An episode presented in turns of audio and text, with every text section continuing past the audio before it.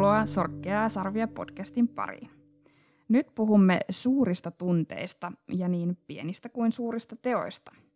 Rakkaudesta riistaan on Suomen riistakeskuksen käynnistävä kampanja, jossa kannustetaan ja tuodaan näkyväksi riistanhoitoa ja vastuullista metsästystä.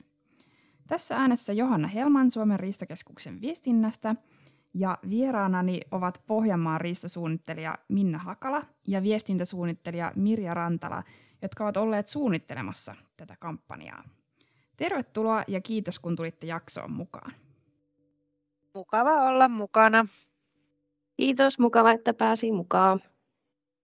Mm, näin suomalaista usein ujostuttaa puhua rakkaudesta. Miksi tällaista puhetta tarvitaan, kun on kyse riistasta? Mistä tämä niinku idea tähän kampanjaan syntyi? Metsästäjät tekee paljon hyvää työtä riista- ja luonnon eteen. Ja me mietittiin Riistakeskuksella, mikä motivoi metsästäjiä näihin vastuullisiin ja opi, osin epäitsekkäisiinkin tekoihin. Joo.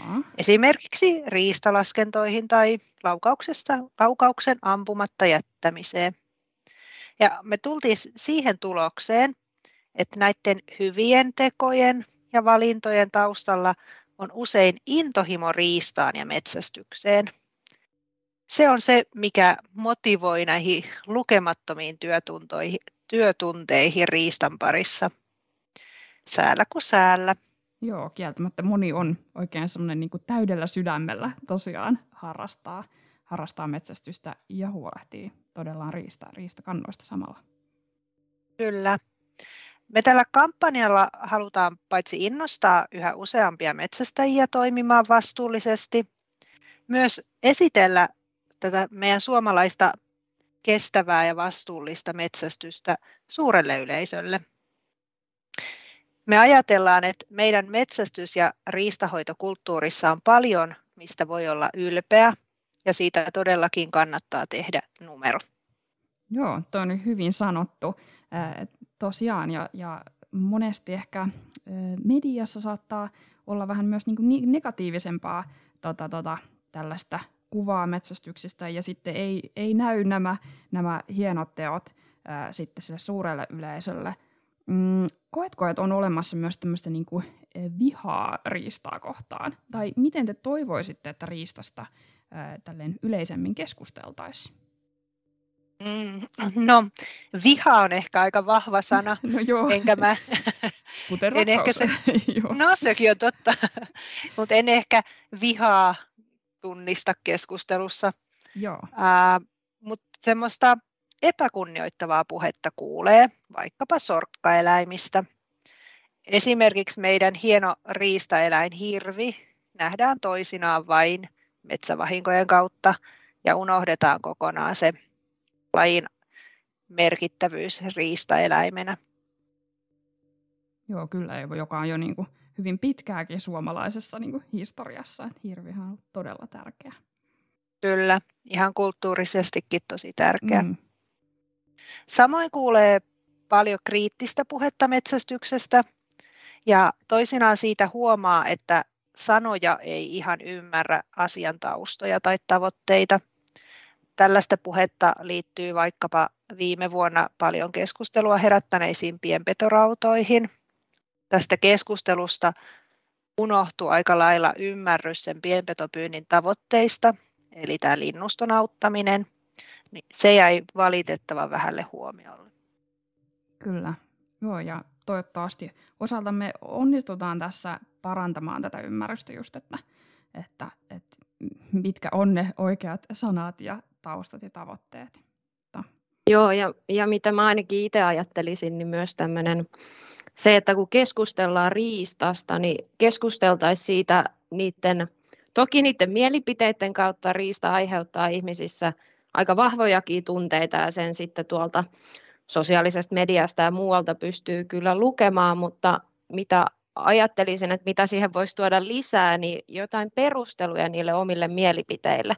Että se ei olisi vaan sitä, että musta tuntuu tältä, niin näin. Mm. Toki sitäkin tavallaan saa tuoda esille, mutta jonkunnäköistä perustelua ja, ja ajatuksia ja miettisi vähän niitä syitä siinä taustalla, että minkä takia esimerkiksi musta tuntuu nyt, nyt tältä. Ja, ja kun ajatellaan metästystä ylipäätään, niin kuin Mirja toi tuossa esille, että aika paljon kuulee sit kriittistä puhe, puhetta ihan siitä metästyksestä, mutta minusta olisi hirveän kiva, että ihmiset muistaisi sen, että se metästys on monelle kuitenkin tosi tärkeä harrastus. Ja jos ajatellaan meidän vaikka syrjäseutua tai, tai ei niin taajaa asuttuja alueita, niin se metästys saattaa olla ehkä ainutkin harrastus, mitä on syksyisin vaikka mm. siellä mahdollista harrastaa. Et, et muistettaisiin semmoisia semmoisia, mm, että niille mielipiteille on, on, on tavallaan tavallaan semmoiset perustelut, tai perustelut että et, et ei ole vaan niin kuin se semmoinen, että mennään vaan se tunti, tunne kärki edellä, vaan että et siellä taustalla on sitten, sitten myös just niitä perusteluita ja jotain järkisyitä. Joo, just, just näin. Niin ja ehkä vielä kunnioitettaisiin sitä keskustelun toista puolta, vaikkei Kyllä. täysin ymmärrettäisi mm. tai oltaisikaan samaa mieltä. Jep. Kaikki ei eletä samalla tavalla, että, että toi oli jo tosi hyvä, hyvä pointti, just mitä sä, Minna sanoitkin just, että jollekulle se voi olla se ainoa harrastus ja, ja, ja niin kun aina ei ehde, ehkä nähdä tarpeeksi hyvin sitä, että, että miten muut elää tai asututa siihen toiseen asemaan.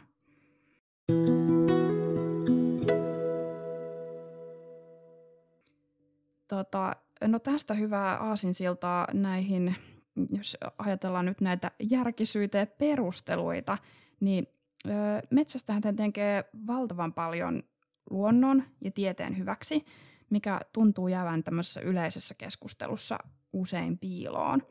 Niin mitä yksittäisiä vapais, vapaaehtoispohjalta tehtäviä ponnistuksia haluaisit Mirja nostaa esiin? Hmm. Nyt on runsauden pula, mutta tota, yksi esiin nostettava voisi olla massiivinen riistatiedon kerääminen. Sitä tehdään monella saralla, mutta yksi semmoinen aika vaikuttava ponnistus on vapaaehtoisten toteuttamat riistakolmiolaskennat. Joo. Kesäisin lasketaan semmoinen tuhat kolmioa ja jokainen kolmio edellyttää 12 kilometrin kävelyä metässä. Eli aikamoinen urakka. Kyllä. Ja ottaen, huomioon, ottaen huomioon, että siinä on vielä kolme linjassa. No niin, niin se vielä. Se on, joo, totta, että ei, voi, ei vaan yksi kävele sitä, vaan kolme tarvitaan jokaiseen kolmioon. Kyllä. Ja näiden kolmioiden perusteella sit arvioidaan metsäkanalintukannat ja päätetään niiden metsästyksestä. Ja tota, tämä on tosissaan aika kovaa hommaa. Usein sattuu näihin aikoihin, kun niitä lasketaan vielä hellettä mm, ja voi siellä metä, metässä olla muutama itikkakin kaverina, kun siellä suoraa linjaa kuljetaan. Joo, eli aika, aika hyvä esimerkki tämmöisestä kyllä, että, että miten, miten todella niin uurastetaan näiden tämän tiedon saamiseksi ja, ja sitten siinä on tietysti sitten sen mukaan päätetään sitten jo siitä metsästyksestä, niistä metsästysajoista. Kyllä. Toinen esiin nostettava voisi olla riistaa suosiva arkiluonnonhoito. Mun oma lempiaihe on riistametsähoito. Ja tiedänkin, että tosi moni metsästävä maanomistaja hoitaa omia metsiään se riista mielessä. Joo. Et kun siellä touhutaan raivaussahan varressa, niin muistetaan jättää riistatihekköjä ja muuta suojaa metsäkanalinnuille. Ja muutenkin tehdään niitä valintoja siellä hyvin arkisessa touhussa. Mä haluaisinkin ehkä korostaa, että aina näiden tekojen ei tarvi olla mitään kauhean suuria ja näkyviä, ja joskus se tekeminen voi olla jotain niin arkista, ettei se tekijä itse edes aina huomaa tekevänsä mitään erityistä. Mutta ne on silti merkityksellisiä tekoja ja valintoja. Joo, Joo, ja just niihinkin sitten yhä useampi varmaan voisi semmoisia pieniä tekojaan jokaisen kuitenkin helppo tehdä.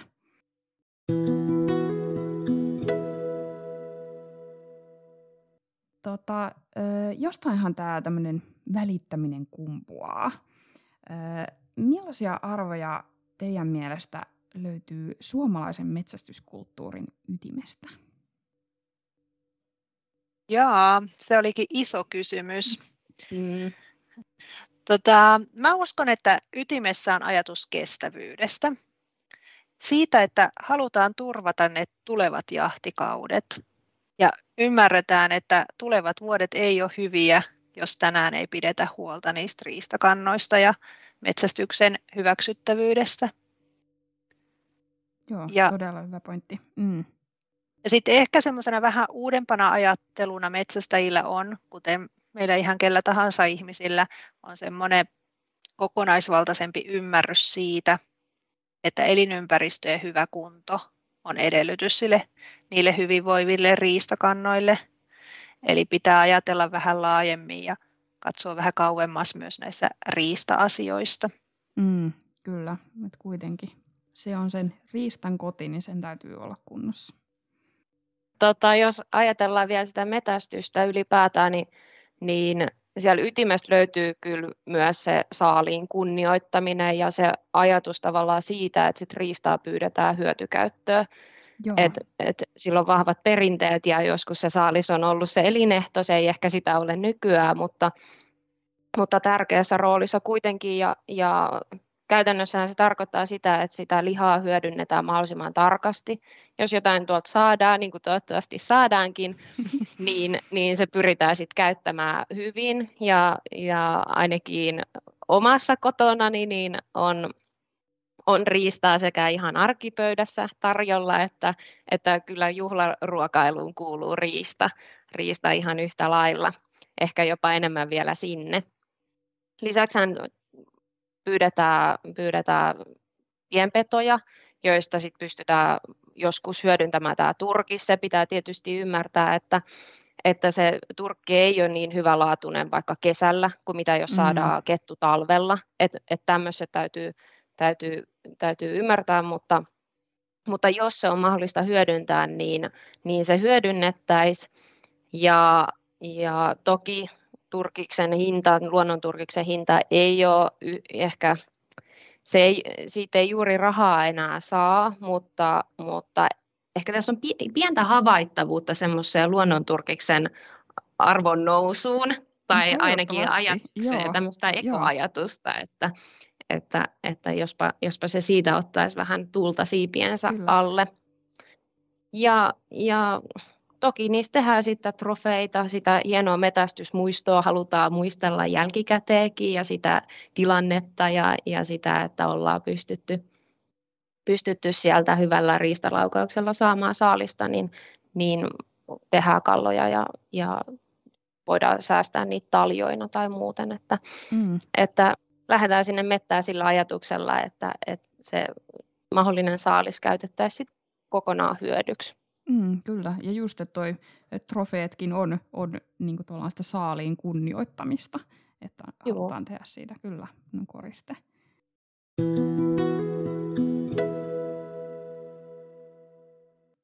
Minna, sä oot käynyt kuvaamassa tämmöisiä riistanhoitoon kannustavia videoita, jotka on osa tätä kampanjaa, niin millaisiin semmoisiin konkreettisiin, yksinkertaisin riistanhoidollisin keinoin toivoisit, että että metsästäjät edistäisivät riistakantoja ja samalla kenties sivutuotteena myös muun luonnon hyvinvointia. Mä tätä mietin, että mitkä on semmoisia yksinkertaisia, oikeastikin yksinkertaisia konkreettisia keinoja, niin, niin ekana mulle tuli mieleen nuolukivet. Niitähän tosi monella metästäjillä tuolla on, on josta esimerkiksi hirvieläimet silloin, kun vaihtavat turkkia tai kasvattavat sarvia, niin saa suolaa ja mineraaleja, kaikki hivenaineita. Aineita. Ja, ja tota, sitten myöskin, myöskin, jos kantaa ollaan verotettu esimerkiksi kyttäämällä jollain tämmöiset ruokintapaikalta, että ollaan ruokittu, ruokittu riistaa, jotta saadaan hyviä riistalaukkauksia ja verotettu kantaa siltä osin, kun kun on, on tavoitekin, niin, niin vietäisi se ruokinta niin sanotusti loppuun, että se kun on aloitettu silloin syksyllä ja tässä mm. esimerkiksi ihan helmikuulle asti ruokittu, niin sitten pahimman tämän talven yli jatkettaisiin ruokintaa ehkä pienimuotoisesti, mutta kuitenkin. Ja Mm, toki pitää muistaa, että tämmöisiin ruokintoihin ja, ja nuolukivien laittoon tarvitaan maanomistajan lupa, ettei nyt yksikseen sinne lähde toteuttamaan. Kyllä, niin kuin moneen muuhunkin tarvitaan Joo, aivan. maanomistajan lupa. Yes. Joo, ja sitten jos ajatellaan vesilintuja, niin telkänpöntöt, ne nyt on aika semmoista peruskauraa, helppoa ja yksinkertaista. Mm-hmm. Pystytään laitta, viemään tonne ja käydään huoltamassa niitä myöskin, että ei, ei kerran laiteta ja viedä ja sen jälkeen se jää huoltamatta. Käydään katsoa, että Joo. se on oikeasti kunnossa ja sinne ei sitten tuu, tuu vettä tai ole lahonnut takaseina tai pohja tai muuta. Kyllä. Musta tuntuu, että tämä on ehkä semmoinen, mikä helpommin ehkä unohtuu, että paljon puhutaan aina tästä, että ripustetaan niin kuin, pönttöjä, mutta että että, että, sitten, että niitä todella täytyy myös huoltaa. Ja siihenkin sitten varmasti tämä maanomistajalupa puoli myös tarvitaan. Joo, Joo kyllä. Ja sitten näitä, nyky, nyt on näkynyt paljon näitä sorsien pesätuuveja, että sinisorsa ainakin tiedetään pesivän ihan semmoisessa, mikä on siis tämmöinen oljesta ja, ja verkosta tehty tuubi, johon sitten sinisorsa pääsee sisälle pesimään. Ja ehkä sitä voi ajatella myös riistanhoitona tai riistanhoidollisena keinona ihan sitä, että osallistuu näihin riistalaskentoihin. Että osa perustaa vaikka vesilintojen laskentapisteen ja käy siellä tekemässä ö, paria poikojen laskentaa. Sitähän toki voi tehdä joku muukin, ei tarvitse olla metästäjä, mm. että, että semmoisen pisteen voi perustaa ja siellä voi, kunhan tunnistaa vesilinnut, niin se, se riittää yleisimmät vesilinnut vielä niin se riittää. Tai jos huomaa suurpedon jäljen, niin ilmoittaa siitä petoyhdyshenkilölle. Että sekin on omalla laillaan sitä riistanhoitoa, että seurataan niitä riistakantoja. Kyllä, havainnoidaan siellä luonnossa. Mm. Joo, ja mm, ehkä semmoinen yksi vielä, minkä haluaisin nostaa tähän, on, on rautapyynti. Eli tämmöisillä heti tappavilla raudoilla pyydetään minkkiä. Nimenomaan ehkä minkin vielä nostaisin tässä erityisesti esille, että että siitä voi tavallaan ajatella riistanhoidollisena keinona, kun, kun se ei metästystä nykyään varsinaisesti ole, vaan, vaan, vaan pyyntiä. Ja, ja kyse on kuitenkin heti tappavasta raudasta, eli, eli ei, ei tarvitse tarvii itse tavallaan sitä sinne lopettaa mm. sinne loukkuun, vaan se, se, se rauta hoitaa hommansa ja siinähän ei tarvitse olla metästäjäkään, eli, eli vaikka joku mökkiläinen voi, voi vaikka pyytää apua tai näitä loukkuja tuolta metästysseuralta tai muuta, että olisiko kellää, ja virittää sen sitten itse. Ja näin hoitaa sitä luontoa. Eli, eli kun mitä enemmän näitä minkkejä saadaan pyydettyä, niin sitä enemmän varmastikin lintujen pesät säästyy. Et sehän on meillä vieraspeto, vieraslaji. Kyllä.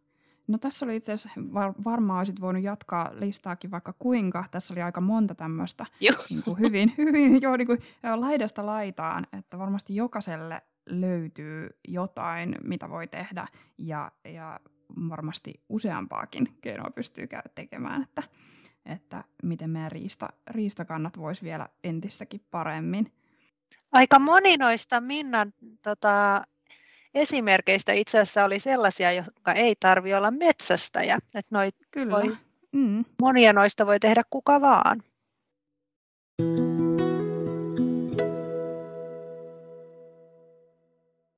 Mm, no mitenkäs sitten metsästyspuolella, mitenkä, äh, millaisen eri tavoin tämmöinen rakkaus riistaan näkyy metsästyksessä? Mm.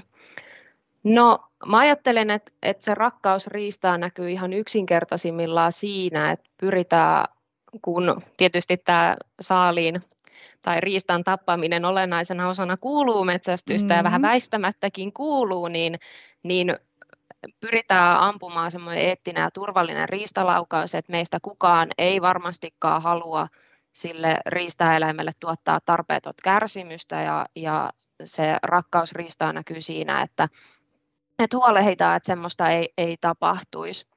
Mutta toki tilanteet metällä saattaa olla joskus tosi nopeita ja, ja kaikkea voi sattua, kaikkea ei pysty varautumaan, niin, mm. niin joskus valitettavasti siellä näitä haavakkotilanteita käy. Mutta siinäkin voisi ajatella, että sitä rakkautta riistaa on se, että, että aikaa ja vaivaa säästämättä pyritään löytämään se riistaeläin ja, ja lopettamaan se. Et et toki meillä koirat on tässä ihan korvaamaton apu, kun, kun voidaan hyödyntää niiden nenää, kun meidän oma ei ole Kyllä. ihan niin, niin kauhean hyvä. niin tota, otetaan se koira sinne apuun ja jos ei omaa koiraa ole, niin, niin vaikka kaverin koira pyydetään, että olisiko sulla aikaa tulla, että mulla kävi tosi kurja tilanne, että tulisitko jeesimään, niin saadaan tämä hoida, homma hoidettua kunnialla loppuun. Kyllä. Ja jotenkin tuntuu, että tämä on ihan niin kuin aika sellainen metsästäjällä, se tulee semmoisesta niin kuin selkäytimestä, että, että näin toimitaan. Että, Joo, mm. kyllä. Kyllä. Ja sitten ehkä vielä ennen kuin sinne, sinne metälle lähdetään, niin se, että ollaan käyty harjoittelemassa sitä ampumista, että mm. tiedetään ne omat rajat ja taidot ja, ja tiedetään, minkälaiseen paikkaan osataan ampua ja minkälaiseen paikkaan ei kannata ampua. Ja, ja kyllä. silloin näitä haavakkotilanteitakin pystyy kyllä välttämään, että, että, että osataan, osataan se konkreettinen toiminta siellä ennen kuin lähdetään ihan itse mm. tilanteeseen. Ja myös just sellaisille kokeneemmillekin metsästäjille Joo. ja ampujille, että, että liika itsevarmuus on varmasti aina sitten se, missä sitten voi helposti kompastua. Joo, joo kyllä ehdottomasti.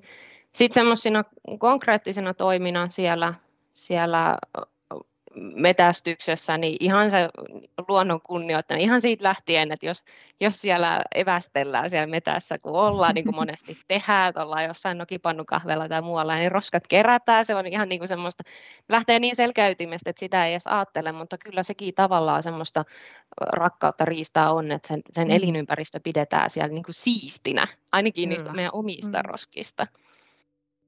Ja, ja jos on, niin kuin äsken sanoin, kiinni tämmöiseen huonoon tilanteeseen ei ammuttaisi, että ihan se ampumatta jättäminen, että, että e, helpommin siitä selki, selviytyy, että on, on jättänyt ampumatta ja se mm. eläin menee vielä ohi kuin siitä, että ammutaan sitten huono laukaus tai, tai ohilaukaus.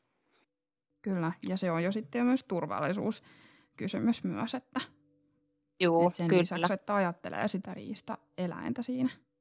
Joo, ja sitten sit ehkä, että ei esimerkiksi ammuta emää vasalta.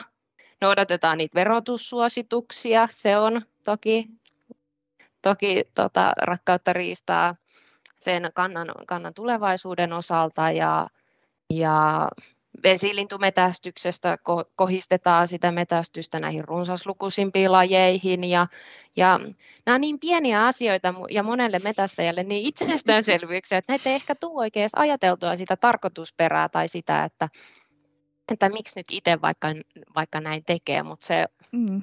se on sitä rakkautta siihen riistään, Kyllä. rakkautta lajiin. Just niin kuin Mirjakin tuossa aikaisemmin sanoi, että ei varmaan edes huomaakaan, että niin kuin, mm mitä kaikkia niitä pieniä tekoja tekee. Että, että kyllä. Ja, ja mua, muakin tässä hymyilitti oikein, kun luettelin näitä, että näitä on niin kuin ihan runsauden sarvi. Todella paljon kaikkea, mit, miten voi, mitä voi tehdä. Että on niin kuin, Joo. Kyllä. Joo, ja vielä varmaan tulisi, jos tota, listaa voisi vielä jatkaa, mutta jätetään seuraavallekin kerralle. Joo.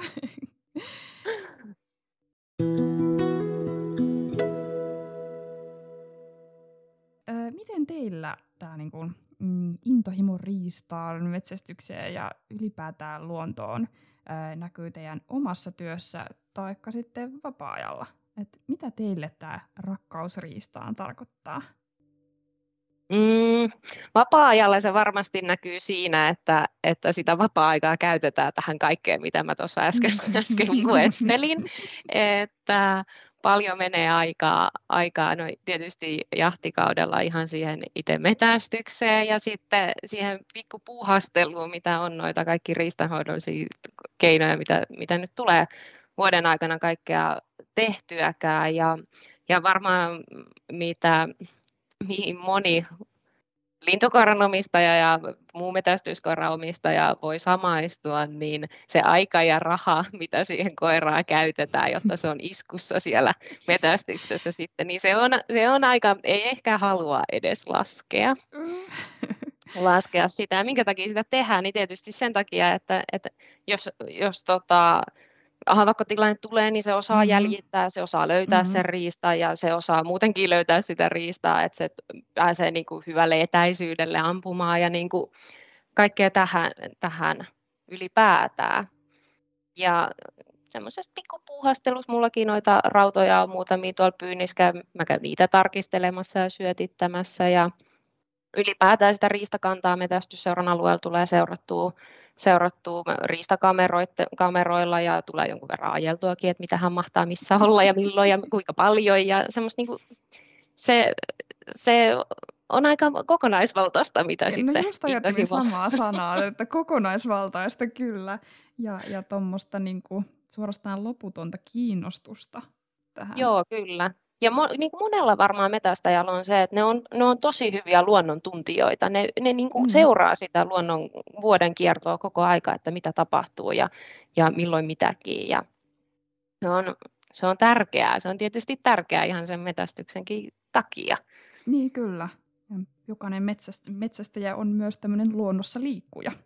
Joo, ja varmaan ulko- ulkoilmaihmisinä, niin varmaan Kyllä. ihan kärkipäässä, että paljon niin. tulee vietettyä aikaa pihalla. pihalla sitten. Ja mitä se rakkausriista itselle tarkoittaa, niin, niin kyllä mä näkisin sen ehkä niin, että, että meidän riistaa, meidän mahtavaa luonnonvaraa hoidetaan siten, että se, tai hoidetaan niin kuin kestävästi. Että sitä, sitä riistaa on myös tulevaisuudessa. Kyllä. Ei jouduttaisi rauhoittamaan mitään ja, ja elinympäristöjä hoidettaisiin, että me pitkä, mm, niin kuin, yritettäisiin katsoa sinne mahdollisimman pitkälle. Joo, että olisi niin kuin runsaat ja hyvinvoivat riistakannat, mistä sitten niin kuin verottaakin. Joo, kyllä. No mites Mirja? No mun tarvii tehdä nyt heti tunnustus toisin kuin Minna, niin minä en metsästä. Mutta tota, olen sillä tavalla onnekas, kuten kauhean moni muukin suomalainen, että tunnen metsästäjiä ja olen heidän kanssaan päässyt sinne jahtiin. Ja ehkä vapaa-ajalla se rakkaus riistaa taitaa omalla osalla olla ennen kaikkea semmoista yhdessäoloa Joo. siellä luonnossa ja sitten toisaalta niille itselle tärkeiden ihmisten kanssa. Ja tota, olen esimerkiksi ollut kummipojan ja hänen perheensä kanssa jahdissa ja kun on pikkulapsia mukana, niin vähän sellaista makkaranpaistoahan se on, mutta, mutta sitäkin sitten tärkeämpää.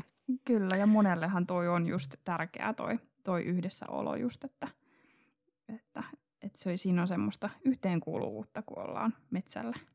Kyllä, ja sitten tietenkin ihan parasta on se, että jos pääsee sitten sen yhteisen päivän jälkeen vielä sinne metsästäjän ruokapöytään vieraaksi ja nauttimaan siitä riistasta siellä lautasella. Että tota, sehän on sitten ihan huippua. Mm, taas sitten töissä, täällä Riistakeskuksen viestinnässä, niin ajattelen, että se rakkaus riistaan on siitä riistasta ja metsästysharrastuksesta kunnioittavasti puhumista ja sen harrastuksen ja kulttuurin kunnioitusta. Mä oon itse taustaltani metsähoitaja ja toisinaan vähän on surullinen siitä, miten epäkunnioittavasti ne saman koulutustaustan omaavat ihmiset puhuu riistasta julkisuudessa ja myös tuolla sosiaalisen median puolella. Et sitä ei aina nähdä sellaisena rikkautena ja arvokkaana luonnonvarana, miten Minnakin sitä juuri kuvaili, vaan toisinaan se nähdään vähän semmoisena riesana, ainakin puheissa. Joo. Ja toivottavasti tähän voitaisiin tulevaisuudessa saada muutosta. Ja toivoisin, että tämä meidän rakkaudesta riistaan kampanja voisi osaltaan avata ihmisten silmiä huomaamaan, että kuinka hieno luonnonvara meillä riistassa oikeastaan, oikeastaan on täällä Suomessa. No siinä oli, siihen onkin aivan ihana päättää, kyllä. Kiitos Minna ja Mirja, kun uskaltauduitte kertomaan näistä ajatuksista tähän suureen aiheeseen. Kiitos, kiitos, että sa, sai tulla tänne kertomaan. Joo, kiitoksia. Oli mukava jutella tällaisesta näennäisesti vähän höpsöstä ja kevyestä aiheesta, vaikka todellisuudessahan tässä on kyse niistä kaikista suurimmista asioista. Kyllä. Tämä Rakkaudesta riistään kampanja niin näkyy Riistakeskuksen somekanavilla, Metsästäjälehdessä ja tapahtumissa. Vinkkejä riistanhoitoon ja tietoa riistaeläimistä ja kestävästä metsästyksestä löytyy Riistainfo koulutussivustolta. Sorkkia ja sarvia podcastissa otamme tällaisia pyrähdyksiä eräelämään ja käsittelemme laajasti erilaisia metsästykseen liittyviä aiheita. Pysy kuulolla!